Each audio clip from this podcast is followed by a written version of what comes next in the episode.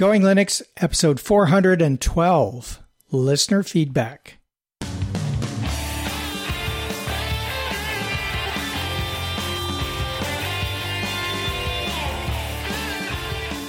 Welcome to the Going Linux podcast. I'm your host, Larry Bouchard. And I'm your co-host, Bill.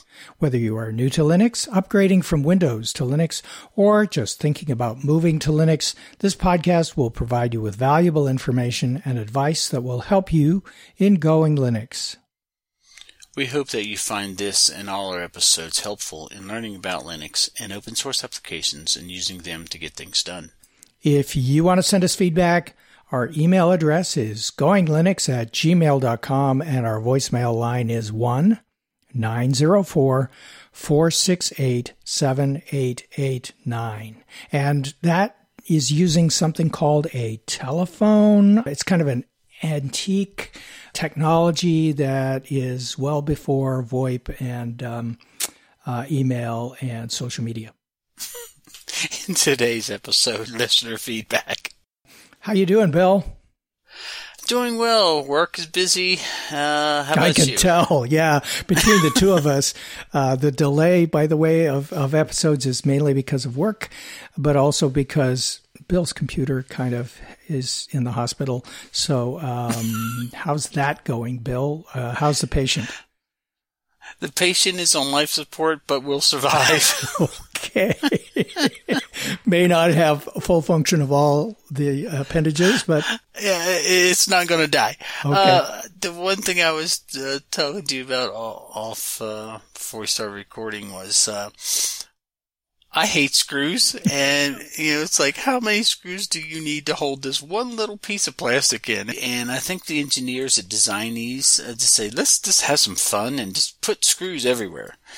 Uh, so, yeah, yeah, yeah, and, and, this is a laptop, of course, so it's particularly difficult. The screws are about the size of a pinhead, and uh, yeah, and uh, and also it's like you know it's it's pretty bad. You're sitting there going, taking a picture. Okay, I got a picture of this, so I know how it goes back together. But no, it's coming along fine. Uh, I think the uh, motherboard was the problem of it, so I think we're uh, since it's an older computer, I was able to buy one for very cheap. Uh, same, and so it just a drop-in replacement is just good. having to get through all the screw- screws and glue. Yeah, well, good luck, and uh, let us know when it's done, whether it's uh, back up to full speed or whether you're kind of hampered. But uh, we'll, we'll yeah, we'll probably find out when we go to record next. But anyway, if, if you hear me screaming uh, in the distance, you know what happened. yeah. Okay. I pro- probably won't even need this uh, audio connection to hear it. nope, you heard me all the way in California. Yep, there you go. Well, I'm I'm glad that the patient is going to make it, and uh, we'll see how it goes from there. But uh, in the meantime, we have an episode to record, and so shall we get started? I think we should. Yep. Uh, okay, starting off, Sean provided us audio feedback using our voicemail line. And uh, Larry, he kind of wants us to talk about some different stuff. Okay, well, let's listen to his voicemail and then we'll comment. All right. Aloha from Utah, Larry and Bill. This is Sean NZ17 Robinson sending a voicemail in on your voicemail line at one nine zero four four six eight seven eight eight nine. I wanted to prove that it is not only for solicitors of unwanted services and products. A uh, bit of advice to any listeners, there's a time limit on the voicemail line, so keep that in mind if you leave voicemail feedback.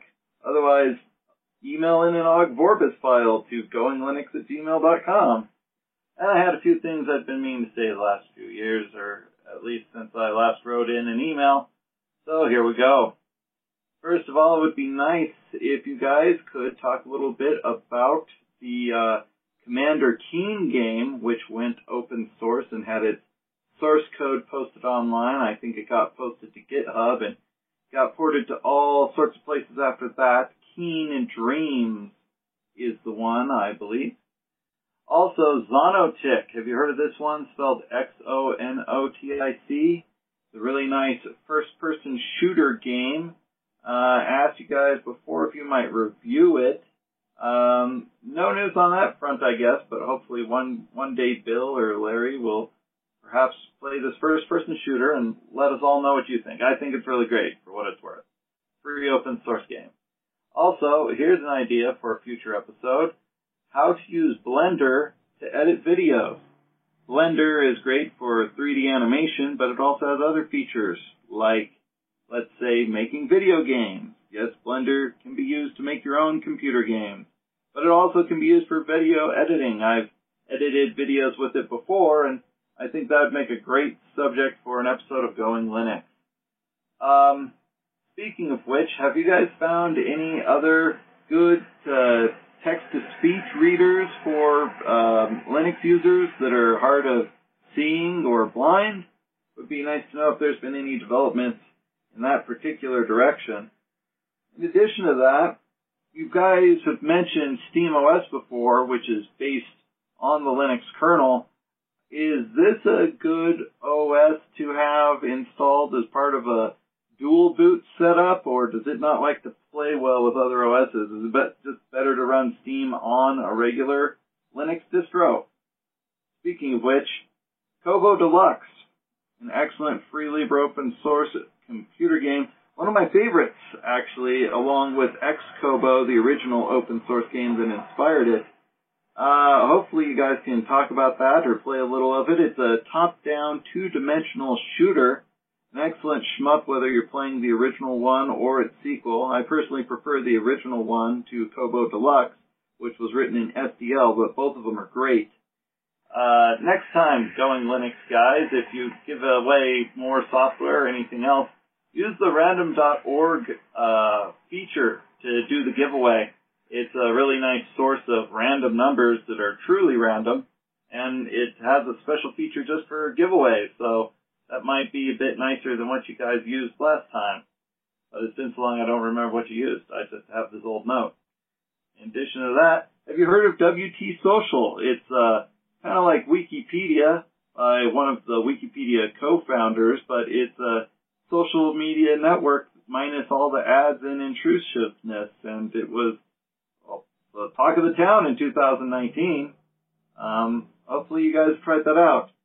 Something you might not have mentioned on your recent episode about Office productivity software and working with Microsoft Office is you can use Crossover to run Microsoft Office if you have to use Microsoft Office. And uh, additionally, there's community.goinglinux.com, but have you considered having goinglinux.com slash community as well? That way you could have one SSL TLS certificate for both and don't have to worry about those problems you had in the past with you know, error messages when things expire unexpectedly. You know what? I think I'm going to go ahead and end my little message right here. So, aloha from Utah, y'all, from the number one pedantic minion, NZ17. Lots of gaming suggestions in there, Bill. That's kind of your forte. Any uh, any thoughts? So yeah, I remember the Commander Keen game. It's back. It was written in. A, it's a side scroller, if I remember correctly, and it was in like 1990, 1991. So I'm sure it would probably run on Linux under you know Wine or or maybe DOSBox. I haven't really looked into it. Now I, am going to mispronounce this next one called Zonic. It's a first person person shooter. I, have actually played that. I think I've played that, and it's kind of like a uh, uh, early version of, of like Doom, if uh, if anybody kind of can uh, envision that. But it, it's fast, it's fun, and uh, you also can get to, it's multiplayer, so you can get your buddies on. You can go shoot each other in arenas.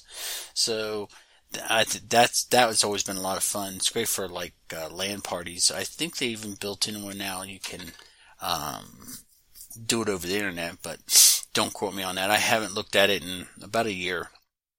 Uh, and then of course, you know, the, the, the program that does it all is Blender. Mm, yeah. apparently it can, uh, it can edit videos and, and does animation and it's like, yeah, so we probably should get a, have a little bit of a, uh, a series on Blender because it, I think it can actually fly the, the space shuttle Um, yeah, time. I think so. One of the reasons I, you know, I tried Blender a while ago, and one of the reasons I didn't use it and chose Audacity for audio recording, especially for the podcast, is primarily I just wanted an audio recorder. I didn't want to kill a fly with a sledgehammer. And it looked like Blender was the sledgehammer, but taking a look at what it can do, especially, you know, 10 plus years later, it's probably a good idea. So we'll uh, add that to our list of things to review. Of course. Okay, let, let me talk a little bit about the text to speech uh, readers. Um, we've had quite a bit of uh, feedback from our blind users who are the primary users of text to speech. Not that other people don't use it. I use text to speech as well for some reading things. I, I think from a, a, an accessibility perspective, the best that is out there is um, uh, Orca uh, for Linux. And none of the others can hold a candle to it. Uh, and by comparison with the exceedingly um, expensive application for Windows, JAWS, uh, it's it is on par in terms of technology, on par in terms of features.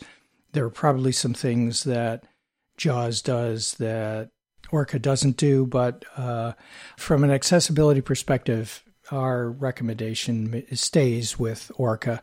Uh, I've I've looked at some of the other distributions, and I've actually helped with some Linux distributions that are meant for accessibility, and uh, you know they all tend to use Orca uh, as the preferred text to speech technology. Uh, there are several others that are made for reading documents. Um, it, there are some built into browsers. There are some that are add ons for browsers, like Firefox add ins or Chrome add ins or that sort of thing. And they work pretty well. There's even a, um, a text to speech for PDF readers, depending on which PDF reader that you get. But uh, for the best text to speech experience for someone who has to rely on text to speech to use their computer, um, Orca has it hands down. So that, that that's the review I'm doing for now, and we'll take another look in a bit and see if there are others out there that have come on the scene, and if any of you have some suggestions on text to speech readers that you would like us to uh, review, you just uh, send it in to us by email or however you want to get it to us. Uh, the next one, uh, topic he really wanted us to look into was uh, Steam OS uh, in a dual boot situation. And from what I understood, that uh, the Steam OS was based on Ubuntu, so I don't have a lot of experience with that. But I would say if you're going to be using like Steam OS just to play games, I would go ahead and put that on a separate partition. Yeah, just from a performance perspective. Uh, yeah. On the on the other hand, that doesn't you know having it on a separate partition doesn't remove the possibility of having a dual boot just because it's on a separate partition. So, from what I understand, yes, you can dual boot. The one thing that I wouldn't do uh, if you're a big time gamer and you're looking for to eke the best performance out, don't put it in a virtual machine or something like that. But no, no, don't do that. Yeah, as long as it's running from its own partition on in a dual boot scenario, I think you're you're at least able to get all the hardware uh, tweaks out of your system as you can. Uh, it's it's essentially it is uh, installing it on its own. It's just you have other things installed as well that you can choose to boot to, but they're not taking up any resources while you're using Steam OS. Yeah. The the next two things that he wanted to talk about, I'm not familiar with. I've, I've, I've vaguely heard uh, terms. I'm going to have to look them up and we, we, can address them on another podcast. But the, I think it's Kobo, Kobo Deluxe and X Kobo. I think that's a game. I'm not sure. Something tells me it's a game with, uh, but I'll look it up and uh, see about what it is. So much software with Linux, it's like I can't keep up. Uh, And then he suggested using random.org for random numbers for giveaways, and that, that's not a bad uh, that's not a bad idea. we always do things the hard way. we do. Uh, I think our random number generator was just in you know a terminal, and I'm not sure that's the hard way. I think that's the overly simplistic way. but random.org seems pretty easy too. we'll we'll consider that if we have uh, the need for random numbers, especially for giveaways. Yeah. What is WT Social? I don't social know. Media. It's it's uh, you know, according to Sean, it's a social media platform. Haven't used oh. it. We'll have to look into that and see what it's all about. So put that one on the shelf for now too. We did uh, talk a little bit about using Crossover for running Microsoft Office, and of course, Crossover is the partially proprietary um, software version of Wine. It's from the same company. Yeah. Uh, so, you know, we, we really don't have any additional comments on that. Uh, and then the last one is on community.goinglinux.com. And I thought we actually had goinglinux.com slash community uh, rerouting to the same location. But apparently I didn't set that up. So I'm going to have to take a look at that and go into our website and get that set up. There's got to be a reason I didn't do that. And maybe it's because for some reason you can't redirect that link. Uh, anyway, I'll, I'll look at it and we'll see if we can get that working. But right now, uh, community.goinglinux.com is the right place to go. All right. Okay. Any other comments on any of that, Bill? Uh, I'll look. At, I got to look at that uh, that social media platform, and uh, and I haven't used uh, crossover in years because it's mainly just you know, like I said, uh, it's got some proprietary uh, things under the hood, but it's basically wine. I think wine works pretty well. Yeah. But uh, then again, I, I'll look at it and see if they've made any different features or made it easier to use. Yep. Okay. All right, well, moving on then. Uh, Jim wrote us about Microsoft Office save formats. Dear Larry and Bill, regarding your recent episode on Office in Linux, here is my solution for both Windows and Linux. I installed LibreOffice on my customers' computers as well as my own. Nothing against OpenOffice, I just happen to be familiar with LibreOffice. I think OpenOffice has the same features that I'm about to mention. Well, just breaking in here, Jim, yes, uh, OpenOffice and LibreOffice started, both started from the OpenOffice platform. Um, I've been reading that LibreOffice has had quite a few more enhancements and additions than OpenOffice. Since Adobe took over OpenOffice, I think it's been kind of sitting there languishing. Maybe they've made a few uh, improvements here or there but I'm hearing that it's not quite as up to date as LibreOffice. So some of these features may not be in OpenOffice. So continuing with Jim's email. Now here's the key point. Set LibreOffice so it automatically saves files in Microsoft Office format. End of your troubles. No one knows the difference. To do this in LibreOffice, and I think also in OpenOffice, go to Tools, then go to Options. On the left side, Expand, Load, slash Save. Click General. And on the right side, Document Type, use drop down to choose Text Document. And then select Always Save As Microsoft Word 97 2003. Then change document type to Spreadsheet. Always save as Microsoft Excel 97 2003. Why that format? 97 2003? Well, Microsoft Office programs are backwards compatible with the older Microsoft formats and will open that file format just fine. I do not have any issues using that older format. Maybe the newer formats, especially with some advanced features, might be problematic, but for simple functionality and most uses, this works fine. And remember, LibreOffice will open just about anything, so no issues in opening Microsoft documents in LibreOffice that you might receive from others. Another bonus no Microsoft macro viruses, which is a big ongoing problem still today. Most of my customers do not have heavy usage of Excel. That is to say, the more esoteric features such as macros. most have simple spreadsheet needs like math type uses. As for Writer, I personally like it as much or more than Microsoft Word. One last note I do have some use for Excel macros. I run Microsoft Office in a virtual machine, but I use Excel 2000 or 2003 on a Windows XP virtual machine. Yeah, it's old, but runs all the macros I need. That virtual machine never touches the internet, so viral infections are not an issue. Windows XP and the older versions of Excel are less memory intensive than later versions. I do have some customers who have a need for some unusual Windows only programs. I have had to resort to setting up Windows XP virtual machines on Ubuntu Mate 20.04 using VirtualBox. Wine didn't work out with these unusual programs. Also, I had some issues with the versions of VirtualBox in the repo. I don't recall what the issue was, but I just downloaded the VirtualBox deb installer from the VirtualBox website, and that works fine.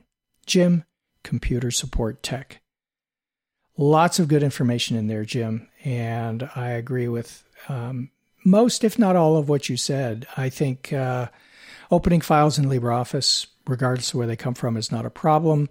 It is sharing them with people who use current versions of Microsoft Office that often gets us into trouble. And usually it's the more advanced features. Certainly the macros don't work. Um, they're completely non functional. And that's why um, Jim was saying that there are no problems with macro viruses because they don't work when you're opening uh, in LibreOffice. Um, and in addition to that, I think the only real problem in uh, compatibility between LibreOffice and Microsoft Office has to do with formatting, and especially when you're using pictures, images in the document, whether that's uh, a PowerPoint uh, or Impress, and when you have the pictures in the Word or Writer application. So it's that kind of formatting that gets fouled up. There are workarounds for some of that that take a little bit of work and, quite frankly, too much work to be bothered with. Uh, just keep your documents simple, and they'll work just fine, in in my uh, opinion. So that's uh, that's my input on that. There may be a couple of other things I could comment on, but let me just turn it over to you and get your input, Bill. So I actually use LibreOffice for um, when I'm at at home and I just need to do something in work. It, uh, for work, uh, instead of breaking out my laptop, I just use LibreOffice and send it to my work account. And as far as, you know, just formatting and, uh, for letters and stuff, I don't have any issues. No one knows any difference. Where I run into is when, uh, everybody loves their spreadsheets with macros. Now, uh, I, I've heard that, the Impress does have macros. It's just not compatible with, uh, the uh, Microsoft format. So anytime I have to open a um, anything that's beyond a simple spreadsheet, you know, for Excel file, I have to use the Microsoft uh, or the things don't load right, and it's just like I said, it's too much work to try to figure it out. But for about say 90% of what I do, uh, LibreOffice works perfect for me. Yep, I think that's the same uh, experience that most people will have. Uh, the only thing that I think is disconcerting from people to, for people moving from the Microsoft products over to LibreOffice is the difference in the user interface for some of the advanced features. So, for example, when yeah. when I'm writing the books on Ubuntu Mate, um, all of the uh, templates and tutorials and so on that the publishing sites provide are written from a Microsoft Office perspective.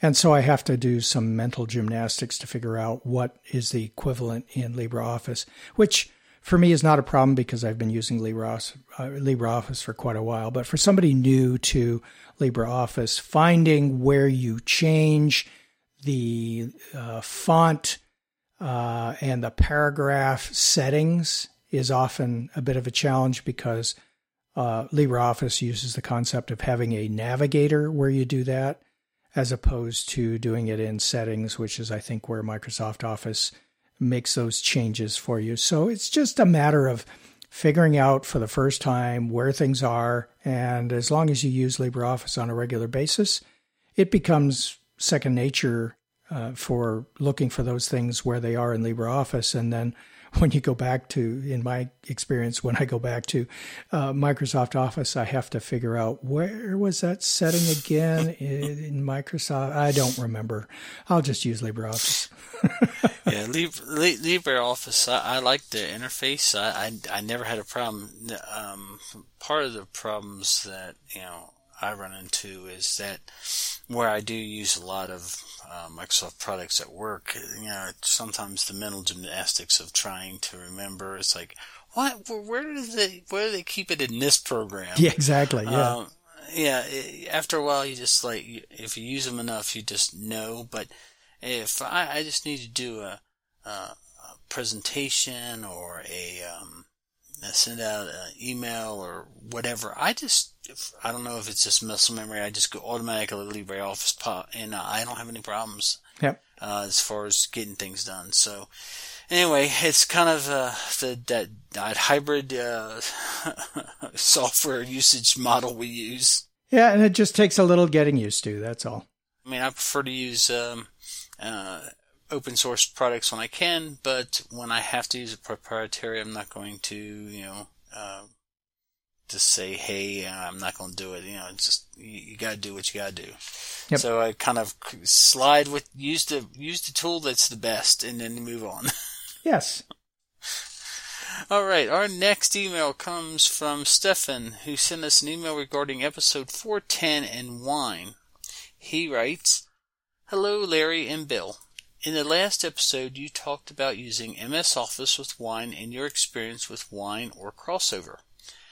I haven't tried to run MS Office with Wine or Crossover and never will, but when I began to switch from Windows 7 to Linux Debian in 2018, one of my early needs was to run some special Windows programs on Debian. So I needed to get Wine running as Debian is not as easy as Ubuntu or any other distribution for beginners, it was a good learning experience. I switched very fast to the developer edition of Wine and my needed Windows programs ran really smooth. Two or three months ago, I got a used HP EliteBook where I installed a Debian based Linux Mint. The installation of Wine was very easy just by clicking the install button in the software application, it, it, it got just got installed. And I was ready to run the installed programs on my Windows programs. With the help of Wine, I run five Windows programs where there are no native Linux programs. Keep up the good work. Best regards from Germany, Stefan. Thanks, Stefan. So he's actually been pretty successful running it. I, I wonder what kind of, versions he's running. Back when I had a little free time, I actually tried to um, get it to run, and it was it wasn't having it. So he might be running an older version of uh, Microsoft, but kind of uh, would be interested to see what programs he is running. So he's running five, so that's cool. Yeah, exactly. And I know that when I was running Linux Mint as my regular Linux distribution, that Wine seemed to run better in Linux Mint than it does on Ubuntu Mate or any other distribution I've tried it on. And I don't know whether that's because the Linux Mint folks have put some additional effort into making Wine work. Uh, I just downloaded it from their repositories and used it. And as far as I know, it was the same repositories as Ubuntu and Ubuntu Mate and the other Ubuntu's use. Uh, maybe even it's taking it from the Debian repository, but um, they may be doing some tweaks uh, in Linux Mint to make Wine run a little bit better. And that wouldn't surprise me if they were. Right, exactly. So thanks for the feedback, Stefan. And if you have any other feedback on success let us know. This is great. Thanks. Yeah, I'd be interested to know which uh, programs, if it's you know not nothing personal or anything like that, uh, that run well under um, the wine because you know I'm sure there's other users that uh, are wondering if those programs work. So if you want, send us a, a, a list of the programs that you've been able to run successfully, and we'll uh, make sure it's available for other people. Yeah, absolutely. Okay, moving on to Hilander, who provided us an update to a previous message about NVIDIA video cards. Hey, Bill and Larry, finally it works. This is the reason why. And he provides a link to uh, Kali Linux documents in their general use section installing NVIDIA drivers on Kali Linux. And I'm thinking that this is one of those situations where the instructions for Kali are very similar to what you might use on any other Linux distribution.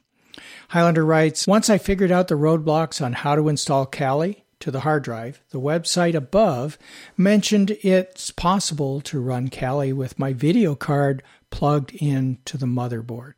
The website webpage above has been on the internet for just over 24 hours as of the time of writing of Hilander's email. I've been waiting for this for two years. Uh, proof of concept. If you want to do a quick test to see if this is the case, just use the most recent disk image available directly from the Kali website here, and we'll have that link.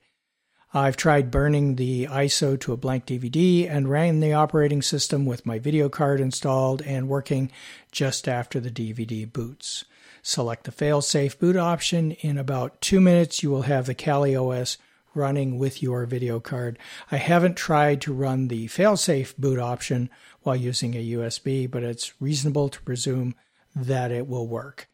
And clicking through the first link that he provides, it's an article on installing NVIDIA GPU drivers and a couple of caveats before you get started, some prerequisites. They talk about GPUs with CUDA compute capability, which is an NVIDIA thing, greater than version 5.0 are recommended, but with GPUs with less will still work. Uh, it goes through the setup in Kali from a terminal, of course, and some additional caveats here about um, when it starts up upon Kali uh, starting back up. Certain things may appear different than what was expected. If certain things are smaller, this could be because of high DPI on your computer, if you have that capability. And if things are larger, this could be because the DPI is set incorrectly, and there are ways to go in and tweak that in Kali. And something called Hashcat and benchmarking and troubleshooting uh, so this is quite a thorough article on getting this to work. Isn't Kali that security based uh, uh, yes. Linux distribution? Okay. Yes, it is. Um, and as I scroll down to the bottom of the list, uh, it also, the previous article is on high DPI, high dots per inch display settings. So maybe there's a uh, a fix for some of the high DPI issues that this might introduce to your system if you have high DPI capabilities in your uh, on your computer at all. So there you go. Hilander loves him some Kali. Yep. So thanks for that, Hilander, and um, keep him coming. He's always got something once, once or once a month or once every couple of months. He sends us something and uh, uh or or sends it to the Mintcast, the Linux Mint communities uh, podcast, and copies us or sends it to us and copies the Linux Mint community. Thanks, Hilander, because yeah, Hilander comes up with some of the wildest stuff. So our next email comes from Michael, who wrote about extracting an app image. He writes, Hi, Larry and Bill. How do I extract Etcher, the image burning tool, from an app image? I am wanting to burn a copy of Solus Linux to a USB as I find Etcher more straightforward to burn images to USB than USB image burner uh, disks or whatever comes with Mate. I have screwed up a few USB sticks with the default application. I got the Etcher app uh, from the main site. I think I got it another way before, but can't remember how I know it was accessible with Orca. I think it just had to locate my image uh, file, press one button, and away it went. I have read a few good things about Solus uh, Michael from West Yorkshire, UK. So, extracting, uh, it, since it's an app image, um, it should just run. Um, there's nothing to really extract. Right. Um, the where it comes in, I, I and I think Mate should support app images to by default. You should download it.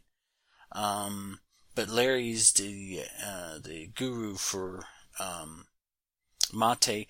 Larry, does uh, Mate have uh, support for app images? It does. And once the file, once you have the file that ends in .app image, as long as it's made executable, you should be able to just double click on it in in the Caja um, file manager, and um, it'll run right from there. And you can add it to your menu if you want to do that, or you can run it from a command line. Uh, but it's it's meant to be run double clicked from your desktop or the file manager, wherever it is. So you're right. There's nothing to extract. So I took a look at what is actually available on the Etcher website, and they provide the app in image in a zip file. So if what you're talking about is extracting the zip file, extracting the app image file from the zip file, the compressed file, you can do that. And since Michael is a blind user, uh, you can do that from the command line. You can do that using Engrampa, which is the um, file extractor or file compression program built into uh, or provided with Ubuntu Mate. You can use that and just point at the file and, and extract it. But if you want to do it from the command line, uh, you just uh, type uh, engrampa space dash dash extract dash here, and then the name of the zip file that you want to extract, and it will extract it into whatever folder you have open. And then you should be able to just run that file. Uh, in this case, it'll be a file that's named something like Balena dash etcher dash electron dash 1.5.121 or whatever the version is dash Linux dash x64 dot app image. So it's not a small uh, file name. But on the other hand, it is something you could rename the file to something you wanted to, like Etcher dot etcher.appimage, and that should be able to work for you. And uh, bear in mind, I haven't tried that. You should be able to do that. And then um, the other thing is, rather than, and this is probably the preferred way on um, Ubuntu Mate to get Etcher is rather than go to the Etcher website, the software boutique has Etcher in it in um, Ubuntu Mate, Ubuntu Mate's software boutique. And you're looking for something called, all one word, Balena Etcher, B A L E N A E T C H E R. So that is the application name, although it's often abbreviated to Etcher. Uh, because the program is Etcher and it's from the company Balena. But uh, that version should automatically install uh, from the software boutique, and because of that, it will set up an entry in your menu, and you don't have to manually add it to the menu like you would if you were to use an app image. And then it's automatically supported from your uh, regular updates on Ubuntu Mate from the software boutique, uh, so you don't have to worry about updates uh, and and manual updates as you would if you were to get it from the Etcher website. You may be running a version older than the most recent version available on the Etcher website, but uh, hey, at least it works, and uh, Ubuntu Mate is going to put the effort into making sure that whatever accessibility tools are available in Ubuntu Mate are going to work with the applications like Etcher as well, as far as the operating system can make it work. Of course, Etcher has to put the effort into making the accessibility features work as well, but uh, I believe Balena has done that on Etcher. So, uh, tried from the software boutique, And if you still want to use the app image, the email that I sent you, Michael is going to give you some specific instructions on how you can get this working. But my firm recommendation is use the version that's in the repositories. In this case, it's even in the software boutique. That's the first place you should go for software like that. But I've included a link to their website. If you do a search on Google, there's a whole bunch of people that are, that have you know offered um, their version of Etcher. So that's why it's so important to go to um, the software boutique first because you know that's been vetted. But I put the correct uh, uh, website link to Etchers if, if you want to see what the latest and greatest is or uh, if they've added any features. So that you got it a couple different ways. Yep. Thanks for doing that. Okay, and I think that brings us to the end of our email this time. All right. So hopefully, once work settles down, we'll get back on a, a our normal schedule again it's just life gets in the way, uh, or in this case, work gets in the way. I guess work is life, or life is work, or they're related somehow. I don't know. Anyway. um, and our next episode, hopefully, will be a user experience episode on something I know we've been trying to review Pop OS. We just haven't had an opportunity to go through the motions of doing what we need to do to put the review together, but promise we'll do that. It may not be our next episode. If if the stars align and the work uh, gods uh, uh, cooperate, I think we should be in good shape for that. But who knows? We'll uh, we'll surprise you with something else if we don't get that done in time. But rest assured, we will take a look at Pop OS and provide a, an update on that. And until then, you can go to our website at goinglinux.com for articles and show notes, as well as links to download and subscribe. We provide the website for computer users who just want to use Linux to get things done. And if you'd like, you can participate directly with our friendly and helpful community members by joining the discussion in our Going Linux podcast community on community.goinglinux.com. Until next time, thanks for listening. 73.